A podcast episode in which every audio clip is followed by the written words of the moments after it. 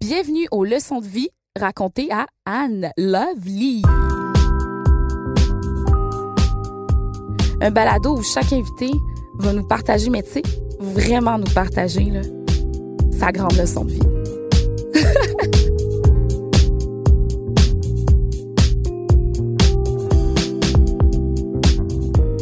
Marc Lévy, Marc Lévy, Marc Lévy. Oh mon Dieu que j'étais excitée et un tantinet, vous allez le remarquer, nerveuse de l'interviewer parce que quand même, c'est l'auteur français le plus lu au monde. Donc, avec 45 millions, vous avez bien entendu, 45 millions de copies vendues à travers le monde. C'est sans doute un auteur incontournable de la francophonie.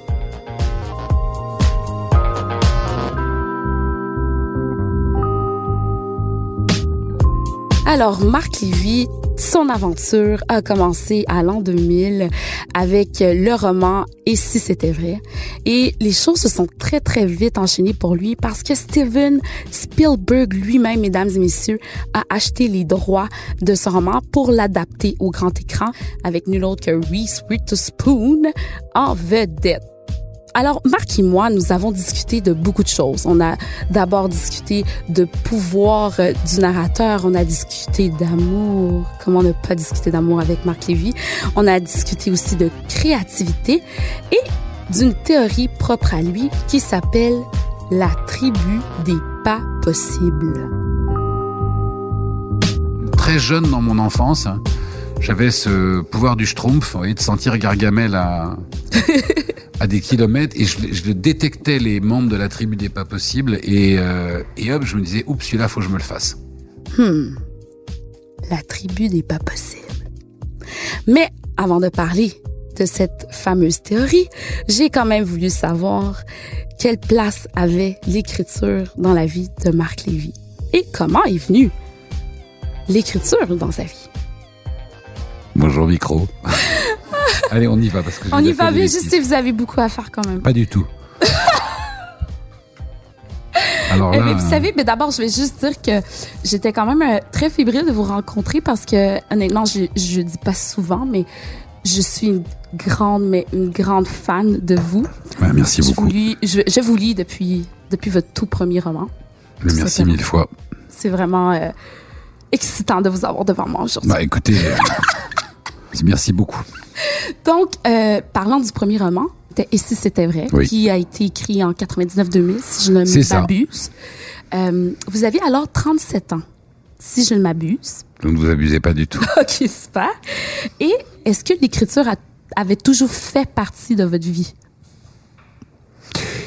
C'est difficile de répondre à ça. Euh, enfin, je veux dire, en étant certain de la, la, sincérité de votre réponse parce que et, et j'appartiens à une génération où il y avait quand j'étais gosse il y avait pas de tablette il y avait pas d'écran il y avait pas de télé enfin il y avait pas de de, de, de téléphone portable. Et donc l'écriture était un euh, faisait partie de notre quotidien. Vous voyez on s'envoyait pas des textos on s'envoyait des petits mots euh, on s'envoyait pas des mails on s'écrivait des lettres. Par définition il y avait ceux qui savaient dessiner et, et, ceux qui se servaient de, de, des mots pour communiquer. Donc euh, oui, l'écriture a toujours fait partie du, du paysage de mon enfance. Est-ce pour autant que elle me prédestinait à, à devenir écrivain? J'en sais rien.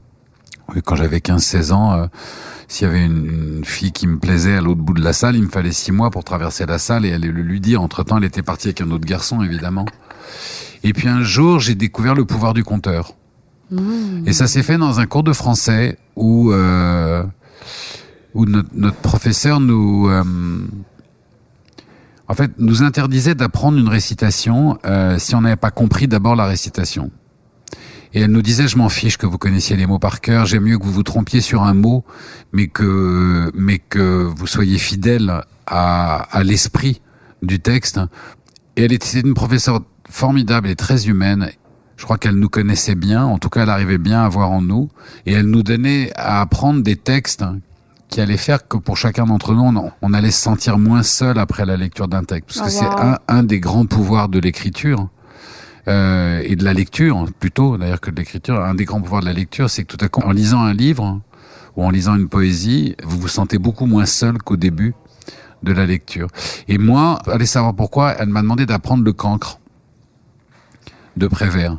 Et, euh, et, en fait, le cancre de Prévert, contrairement euh, à l'image du cancre, c'est l'histoire d'un petit garçon euh, que la société voit comme un cancre et qui donc lui se voit comme un cancre et qui va découvrir qu'avec son imagination, il est capable sur le tableau noir du malheur de dessiner un monde tout en couleur et le visage du bonheur.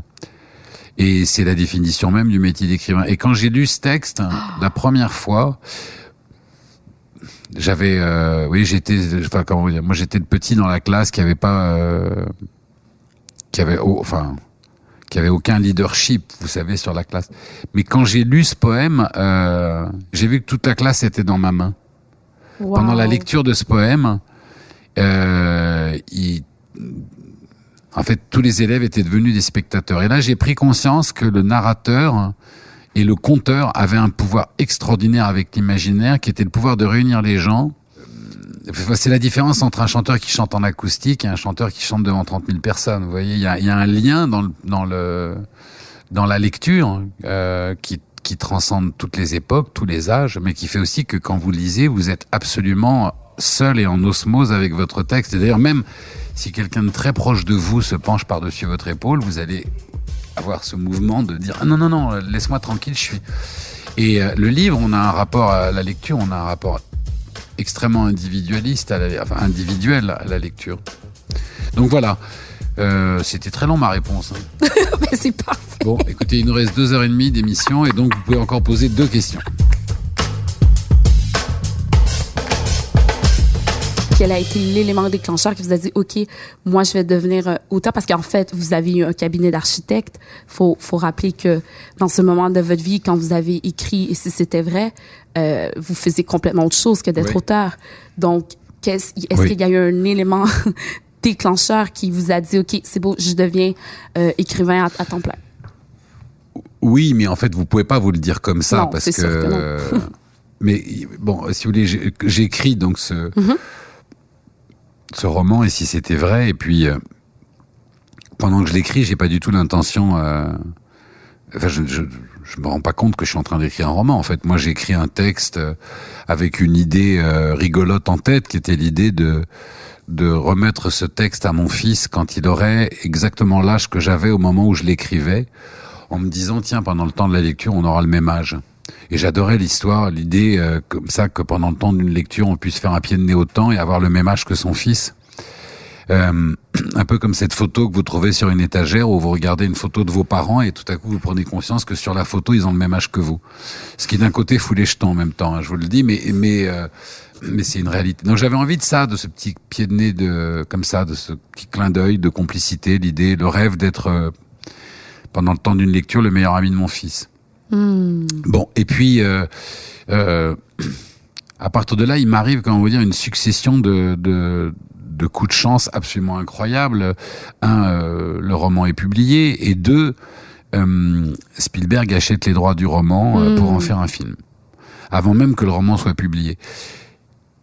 Et là, si vous voulez, il y a, y a, une petite voix quand même dans ma tête, puisque je me dis cette histoire, je l'ai écrite à mon fils pour essayer de lui dire, de lui faire partager, ressentir qu'il fallait qu'il aille au bout de ses rêves et qu'il il, il ne renonce jamais devant euh, les gens qui lui diraient que ce qu'il veut faire n'est pas possible.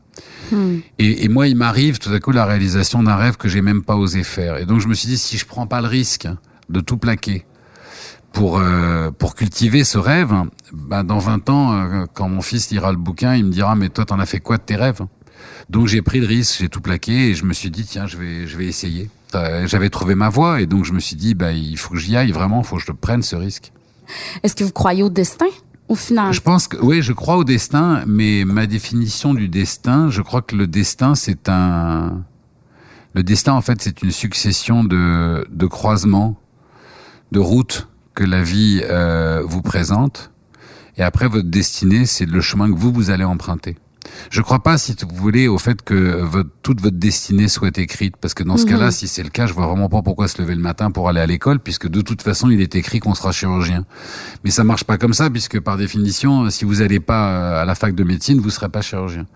Mais il y a, y a, y a le, le destin, c'est toute une succession de choix de vie que la vie vous offre et qui vont et la façon dont vous vous allez transformer ces choix de vie et les travailler, ça va être votre destinée. Voilà comment euh, comment je le perçois.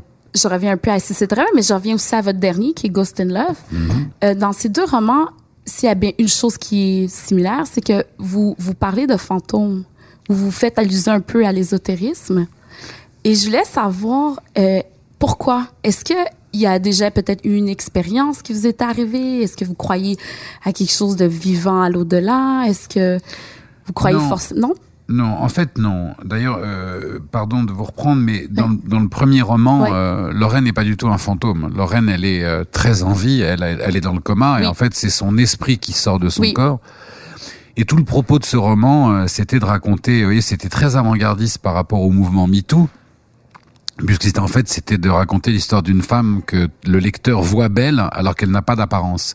Et donc c'était euh, super avant-gardiste pour l'époque parce que c'était il y a 20 ans, aujourd'hui c'en est banal, mais c'est une femme qu'on va aimer pour ce qu'elle est et pas pour ce qu'elle a l'air d'être. Et c'est une femme qui est, euh, voilà, pour lequel euh, le maquillage, le phare euh, et toutes les contraintes de la féminité disparaissent puisqu'elle est, un esprit. Elle est un esprit et en mm. même temps, elle n'est vue que par un seul homme. Et c'était ça l'idée de, de Et si c'était vrai, c'est cette femme qui, qui est qu'on aime vraiment pour ce qu'elle est. Et, et pas du tout pour son apparence. Là, dans, dans Ghost in Love, mhm. oui, le père revient sous la forme d'un fantôme, mais c'est pas du tout euh, par appétit d'ésotérisme. D'ailleurs, il n'est pas entre guillemets. Euh, je ne joue pas avec ça. Ce qui mhm. était amusant, c'est que c'est un livre. Le, le, la thématique du roman, euh, euh c'est cette, cette cette conversation et ces non-dits que nous avons mhm. avec nos pères ou qu'en tant que père nous avons avec nos enfants parce que autant le lien maternel est très charnel autant il y a dans la paternité euh, euh, une forme de pudeur, une forme de distance, euh, et, et y a, je trouve qu'il y a beaucoup plus de non-dits dans la relation paternelle, enfin pour une grande majorité d'entre nous, dans la relation qu'on a avec nos pères et dans la relation que nous en tant que pères nous avons que euh, avec nos mères. Mm. Et, et, pourtant, euh, l'amour que l'on porte à nos pères n'en est pas moindre, mais il y a juste cette pudeur. Moi, je, je, je, je me souviens par exemple d'un truc qui était tellement mon père, je, je l'appelais. Et euh, il décrochait, il me disait Ah, ce que je suis content de t'entendre, tu me manquais, j'avais envie d'avoir tes nouvelles, ne quitte pas, je te passe ta mère. et, euh, et, quand je raconte ça à mes copains, j'ai plein de copains qui me disent Mais mon père, c'était pareil. La même chose. Il faisait exactement pareil, oui. Et donc, le livre, il est, il est sur ce lien-là. C'est-à-dire que, bon, bah, euh, quand j'ai commencé à écrire, je me suis dit si, si, le père est déjà mort et qu'il revient sous la forme d'un fantôme, il y a un côté lâcher prise qui est beaucoup plus fort. Il a plus rien à perdre. Euh, il a déjà vécu sa vie et du coup, je peux beaucoup plus être dans la comédie et d'être dans un rapport de, conversation beaucoup plus lâché puisque par définition, il, est quand même le père, mais il est plus là.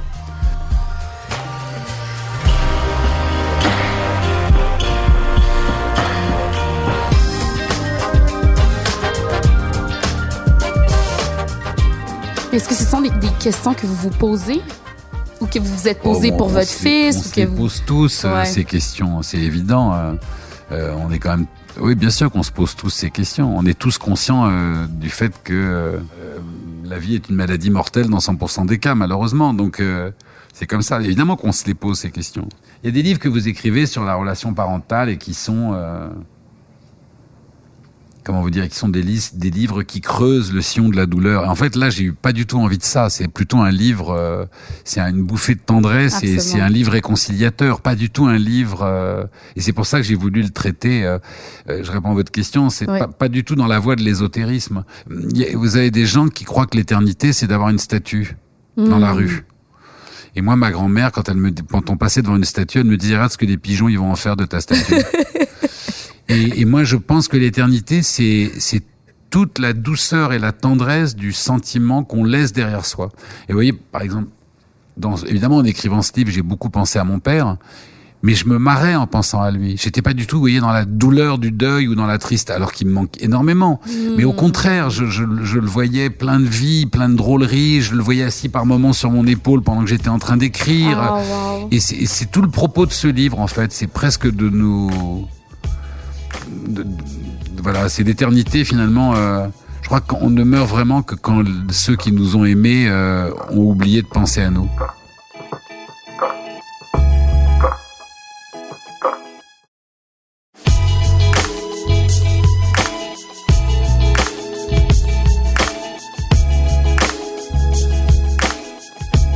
L'écriture, pour certains auteurs, euh, il y a des auteurs qui nous disent en fait que c'est une forme de thérapie. Vous, vous diriez que l'écriture, euh, à quelle place? Bon, Vous savez, il y a des gens qui vous disent que manger un dessert, c'est une forme de thérapie. Ben oui, euh, donc tout est thérapie ou ne l'est pas. À chacun ça, il faut être très avoir l'esprit très ouvert là-dessus. Euh, il y a des gens, moi j'ai par exemple, euh, j'ai un, un, de mes plus vieux amis, ça fait 30 ans qu'il court. Bon, moi, j'aime pas courir, donc je suis très, moi, je suis toujours une, extrême mauvaise foi par rapport au jogger, et donc, et je n'arrête pas de lui dire, je comprends pas euh, ce masochisme, c'est-à-dire que tu, tu, tu sors euh, et tu vas courir dans la rue au milieu des bagnoles comme un crétin, tu reviens, t'es transpirant, et ça fait dix ans que tu me dis que t'as mal au genou.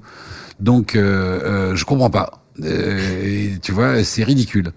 Je, viens de le dire, je suis de très mauvaise foi, je déteste courir. Et, et lui m'aurait toujours répondu cette phrase, il m'a dit, ah, non mais c'est une thérapie. Mmh. Et, euh, et, donc je lui dis donc tu avoues que tu étais malade et, euh, et qu'il faut être un grand malade pour courir. Mais bon, c'est comme ça. Euh. Non, non, mais blague à part, oui, bien sûr que l'écriture est une thérapie, mais euh, mais toute forme d'expression est une. Mmh. Alors après, c'est la bouteille à moitié pleine ou la bouteille à moitié vide. Soit vous appelez ça une thérapie, soit vous appelez ça une conversation. Mais est-ce que vous préférez l'appeler une thérapie ou vous préférez l'appeler une conversation, une conversation c'est plutôt une conversation avec votre lecteur.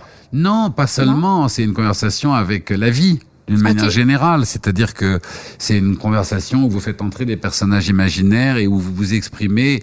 Euh, ce qui est très doux, c'est de réussir à partager euh, une question et, et, et, non pas de vouloir euh prétendre que vous détenez une réponse. Moi, j'ai toujours eu peur des gens qui vous donnent des sons de morale ça a dévoyé plein de, plein de causes et plein de très bonnes idées. Euh, le, le, moralisateur a fait beaucoup de tort à l'écologie, euh, il a fait beaucoup de tort, oui. Euh, cette espèce de volonté de tout le temps culpabiliser les uns et les autres. Je serais tellement plus doux de partager des questions que de dire moi j'ai la réponse, moi je, vous voyez.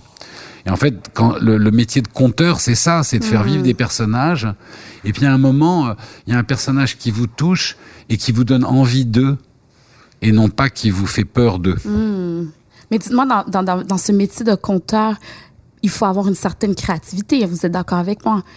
Où vous la, où vous la prenez? Quels sont vos moyens pour parvenir à cette créativité quand même après 20 romans? En fait, dans l'observation. Si, si, vous, si vous déplacez votre centre de gravité, euh, le, ce, qui va, ce, qui est, ce qui est déterminant, c'est où est-ce que vous mettez votre centre de gravité. Si vous me placez votre centre de gravité sur votre nombril, euh, finalement, bah, votre vie tourne autour de vous-même et par définition, elle va devenir assez vite roborative et ennuyeuse, enfin, et puis surtout très limitée. Si vous dégrafez votre centre de gravité et que vous le projetez vers les autres, euh, vous êtes en permanence dans l'observation.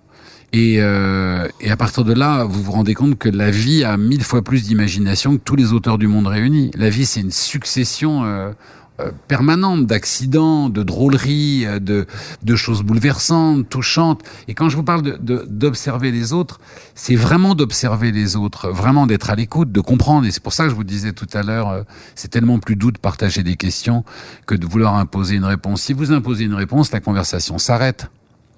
Alors que si vous partagez une conversation, même si vous partagez une question, même si la question n'a aucune importance, c'est une conversation. Moi, j'ai des mmh. copains avec lesquels on peut parler deux jours pour ne rien dire mais on parle. Et on échange des fous rires, des, des, des, des engueulades, des désaccords, des mm. accords. Euh, et, euh, et on n'est jamais dans le jugement, vous voyez. Et, euh, mm. et le, le, le, camarade dont je me moque parce qu'il est jogger, euh, et eh ben lui, il se fout de moi parce que il me dit que je suis sédentaire. Et, et, et c'est toute la tendresse. On n'a jamais, jamais je me permettrais de porter un jugement en lui disant t'es idiot d'être jogger. je peux me moquer de lui parce que je suis de mauvaise foi. Et lui, il se moquera de moi parce qu'il est de mauvaise foi. Mais je porte pas de jugement. L'inspiration, elle se nourrit de cette écoute et de cette observation. Mmh. Alors, vous me dites qu'il faut une certaine ouverture d'esprit. Bien que je sois convaincu que ça soit très mauvais pour la santé de courir quand même. Non, je dis ça, c'est, je remarque quand même que moi, je n'ai jamais couru et j'ai pas de problème particulier. Tous mes potes sont les genoux, les épaules, c'est terrible. Bon. Je dis ça, je ne dis rien, mais quand même. Mais donc, vous me dites quand même qu'il faut une certaine ouverture d'esprit, il faut aller vers les autres pour être... Je vais recevoir 2000 mails de l'association des joggers qui vont me dire non, mais comment vous pouvez dire des bêtises pareilles alors que c'est super bon pour la santé? Pas du tout, pas du tout, pas du tout. de la provoque. Il y a une phrase que dit euh, Raymond dans le bouquin à laquelle je crois énormément où il dit un, adulte c'est un enfant qui a des dettes. Je veux dire par là que quand Raymond réapparaît comme fantôme devant son fils, la première réaction de Thomas, c'est qu'il ne le croit pas. Thomas est convaincu que euh, il a fumé un truc qu'il aurait pas dû fumer, etc. Et Raymond lui dit à un moment, euh, enfin son père lui dit à un moment donné, il lui dit mais dis-moi, quand t'étais petit garçon et que je m'asseyais au bout de ton lit et que je te racontais des histoires, tu croyais euh, au monde imaginaire, tu croyais à ces personnages extraordinaires, tu croyais et Thomas lui dit bah évidemment que j'y croyais et Raymond lui dit alors qu'est-ce qui t'est arrivé depuis Et, et c'est tout le sens de comment on va dire, de la magie de l'écriture. C'est un, moment de nous réconcilier avec cet imaginaire de l'enfance et de nous entraîner, de nous emmener et de se débarrasser de tous les a priori et surtout euh, de cette résistance euh, à la tribu. Euh, moi, quand j'étais gosse, les appelais les adultes qui vous disaient tout le temps que c'était pas possible. Je les appelais la tribu des pas possibles. Hein ils étaient très très nombreux. Et mais moi je me souviens par exemple quand j'étais gosse, je demandais à, à, des copains de mon père médecin si on pourrait greffer un jour un cœur. Et ils me disaient ah non ça c'est pas possible. Et il y a un mec qui s'est dit, bah si, ça va être possible, et on y est arrivé, vous voyez.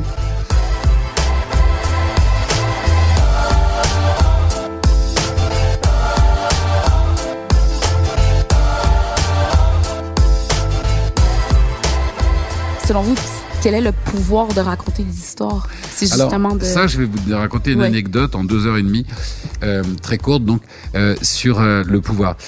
Alors, c'est assez marrant. enfin, j'espère dans ma vie, j'ai eu un seul prix. J'avais 8 ans et je crois que c'était euh, un prix de bonne conduite, je crois. Et, et c'était à l'école. Et on était début juin et on, on m'a remis euh, dans la cour de l'école une édition d'occasion d'un roman de Jules Verne qui s'appelait De la Terre à la Lune.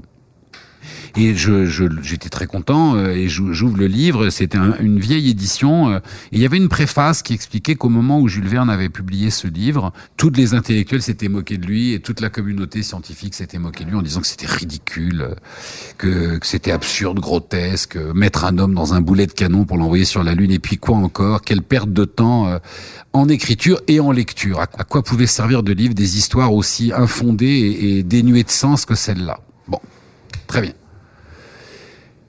Et j'ai dû recevoir ce livre, je crois, le 10 ou le 15 juin 1969.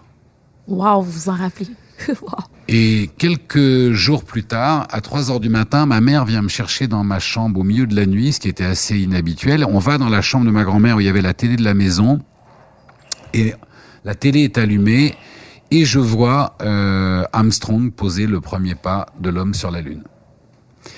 Et c'est un souvenir d'enfance que j'ai en tête, c'est que je regarde ces images et tout le monde regardait Armstrong en train de poser le pas sur la Lune et moi j'étais fasciné par les images qui nous arrivaient de Cap Canaveral où il y avait ces hommes en petites chemisettes, vous savez, blanches avec leurs nœuds papes, derrière des terminaux d'ordinateur, ce qui en 69 personne n'avait d'ordinateur. Donc ces terminaux, ces hommes en chemisette blanche représentaient pour le monde entier le summum de l'intelligence scientifique. C'était les hommes qui avaient envoyé un homme sur la Lune.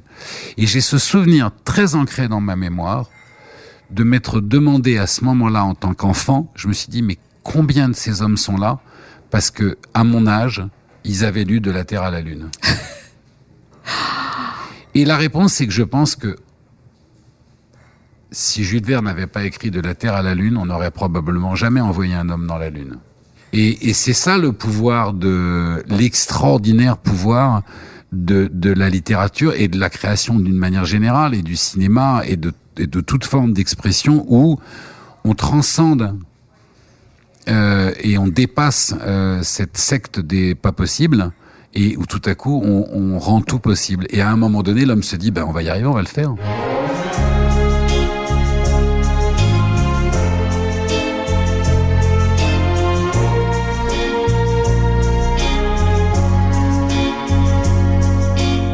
J'ai lu plusieurs de vos romans, je sais que l'amour, bien sûr, l'amour fraternel, euh, l'amour passionnel, l'amour, l'amour sur toutes ses formes revient euh, dans plusieurs de vos romans.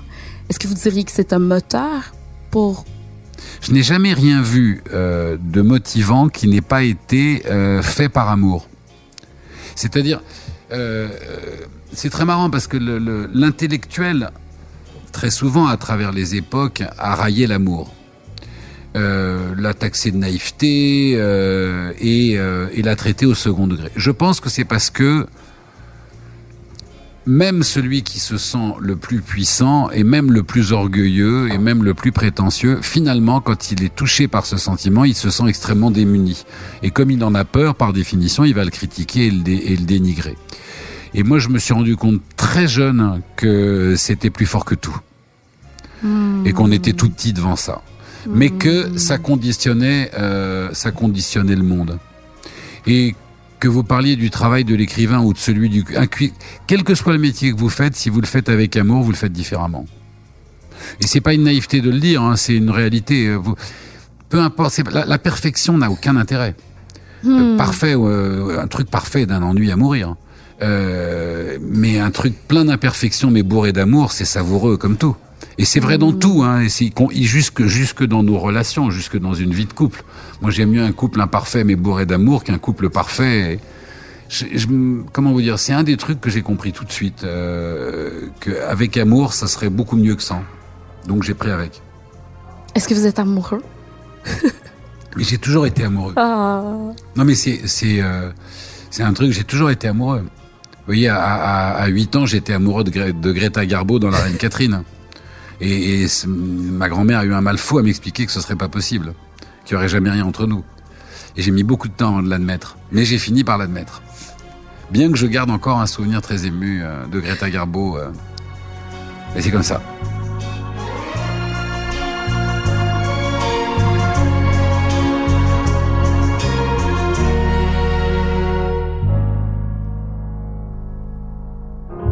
Selon vous, Qu'est-ce qu'il faut pour être un écrivain à succès?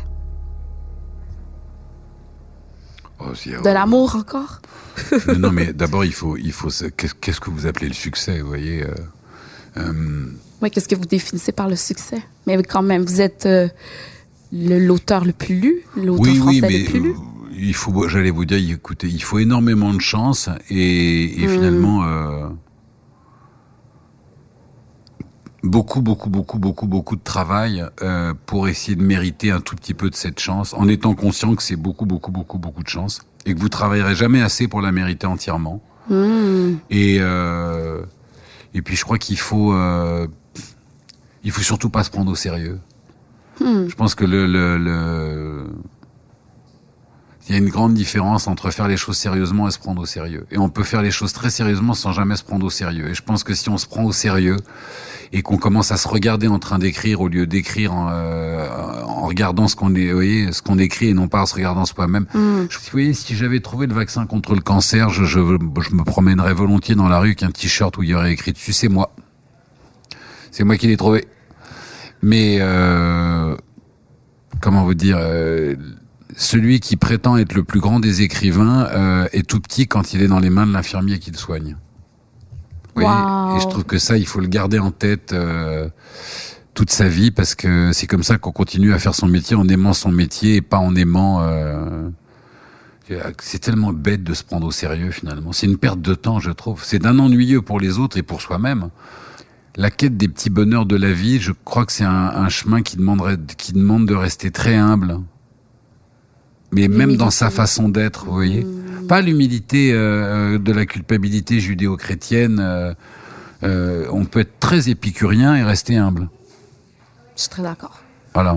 Absolument. Est-ce qu'après avoir écrit 20 romans le, et avoir vendu, je crois, 45 millions de copies dans le monde, est-ce que le prochain roman que vous vous apprêtez à écrire, est-ce que vous avez une certaine forme de peur de, de décevoir ou mais vous pouvez pas vivre avec cette peur-là parce que ça, c'est, ça reviendrait justement à regarder votre public et à être. Euh, la, la, seule peur qui nourrit le travail, c'est euh, celle de l'exigence que vous y mettez.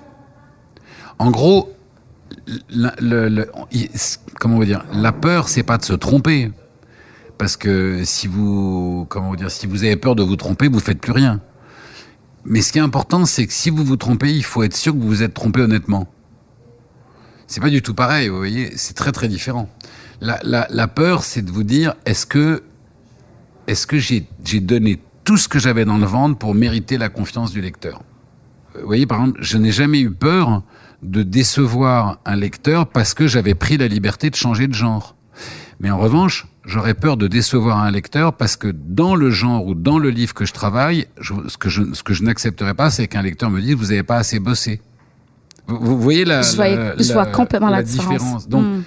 c'est le, le, la seule peur légitime qu'on peut nourrir, c'est celle de l'exigence du boulot et justement de l'amour et de la rigueur et du travail qu'on a mis dedans. Euh, pas de vouloir plaire, euh, parce que ça, ça marchera jamais. Mm. Et puis ce sera artificiel. Ça veut dire que vous faites les choses pour plaire. Et, il faut en fait les faire parce que vous avez envie de raconter un truc. Absolument. Même si vous espérez que ça plaise, évidemment. Ce serait malhonnête de dire le contraire. Hmm. Sur ce, pour conclure, j'ai toujours mes questions hyper blitz. Donc, c'est pas en deux heures et demie, il faut répondre. Non, non, je vais clac, répondre clac, seul coup. Première question blitz. Si vous aviez un titre de roman qui décrivait votre vie, quel serait-il? Euh, la folie douce. La folie douce. Ouais. Continue. Quelle est la plus grande leçon que la vie vous a apprise? Euh, qu'elle est mortelle dans 100% des cas. Qu'elle est mortelle dans 100% des cas? Oui. Qu'est-ce que vous voulez dire par là? Bah, que la vie est mortelle dans 100% des cas. Ce serait la plus grande leçon que vous avez apprise. Oui, parce que ça. Alors, je vais vous la formuler autrement, parce que c'est une phrase qui est dans le livre. OK. Il y a un adage qui dit on ne vit qu'une fois. En fait, c'est faux. On ne meurt qu'une fois et on vit tous les jours. J'adore. Et c'est ça, en fait, quand je vous dis, et c'est la même chose que de dire en version courte, la vie est, la vie est mortelle dans 100% des, des cas. OK. Je comprends mieux. Finissez cette phrase. Vous croyez en L'humanité. Oh. Si vous aviez le pouvoir de voir une version de vous à 90 ans, qu'est-ce que quel serait, selon vous, votre bilan de, de votre vie? C'est quand je, si je pouvais discuter. Euh... Ouais. Si vous pouvez vous voir à 90 je ans. Je pense que je lui dirais, euh, mais pourquoi t'as pas fait comme tes copains et pourquoi tu n'as pas fait de jogging et couru? tu fais moins le mariole maintenant, hein? mais vous avez à parler ah, aux gosses de 10 ans que vous étiez. Vous êtes en train là, pour, pour que je passe une bonne journée, vous êtes en train de me rajouter donc 40 ans de plus pour que je me retrouve dans mes pompes à 90 ans en train de parler à l'enfant de 10 ans que j'étais. Séquence nostalgie. Allez-y. Le truc que je lui dirais, c'est on s'est quand même bien marré. Et la question que je lui poserais, c'est je lui dirais j'espère que je t'ai pas déçu. Oh. Parce qu'en même temps, est à peu près l'essentiel quand on y pense. Mais je, pouvais, je crois que je pourrais lui dire on s'est quand même bien marré. Mais vous lui direz de contourner, il n'est pas possible. De Ah non, non, je suis démerde-toi, mon vieux. Si tu vois, je vais te faciliter le travail. Et puis quoi encore? Non, non.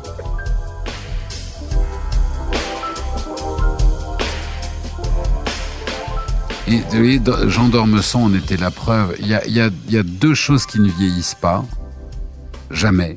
Ce sont les yeux et le sourire. Et donc ça, c'est le truc qu'il faut préserver à tout prix. Parce que c'est quand on sera très vieux, euh, c'est ce qui nous restera. Euh, vous voyez, il y a plein de choses dans le corps qui foutent le camp.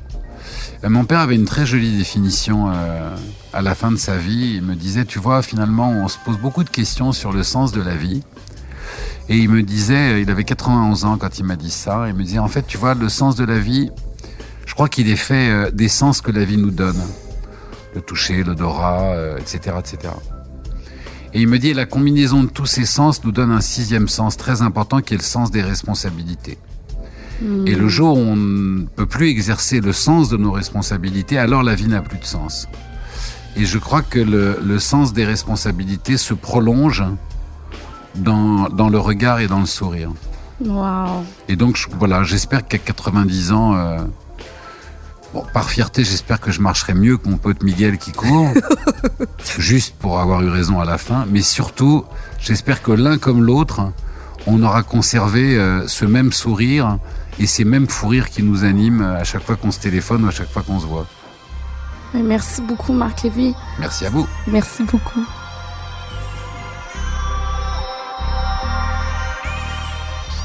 Ce que je retiens de Marc Lévy, c'est que faites donc ce qui vous tient à cœur et faites-le avec amour.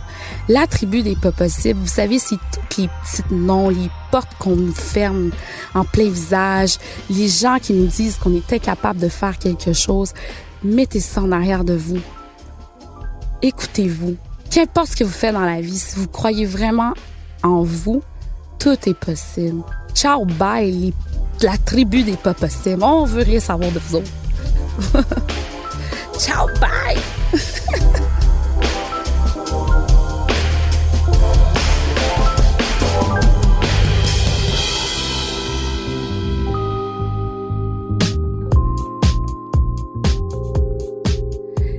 Aimez mon balado, aidez-nous donc à le partager sur vos réseaux sociaux.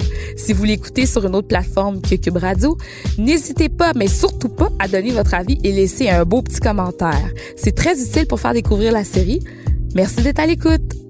Des petits cœurs, des petits bisous, des emojis avec des thumbs up, des n'importe quoi pour nous faire découvrir. Merci d'être à l'écoute. Je suis votre animatrice Anne-Levier Etienne, à la réalisation Anne-Sophie Carpentier, et c'est une production Cube Radio. Youhou!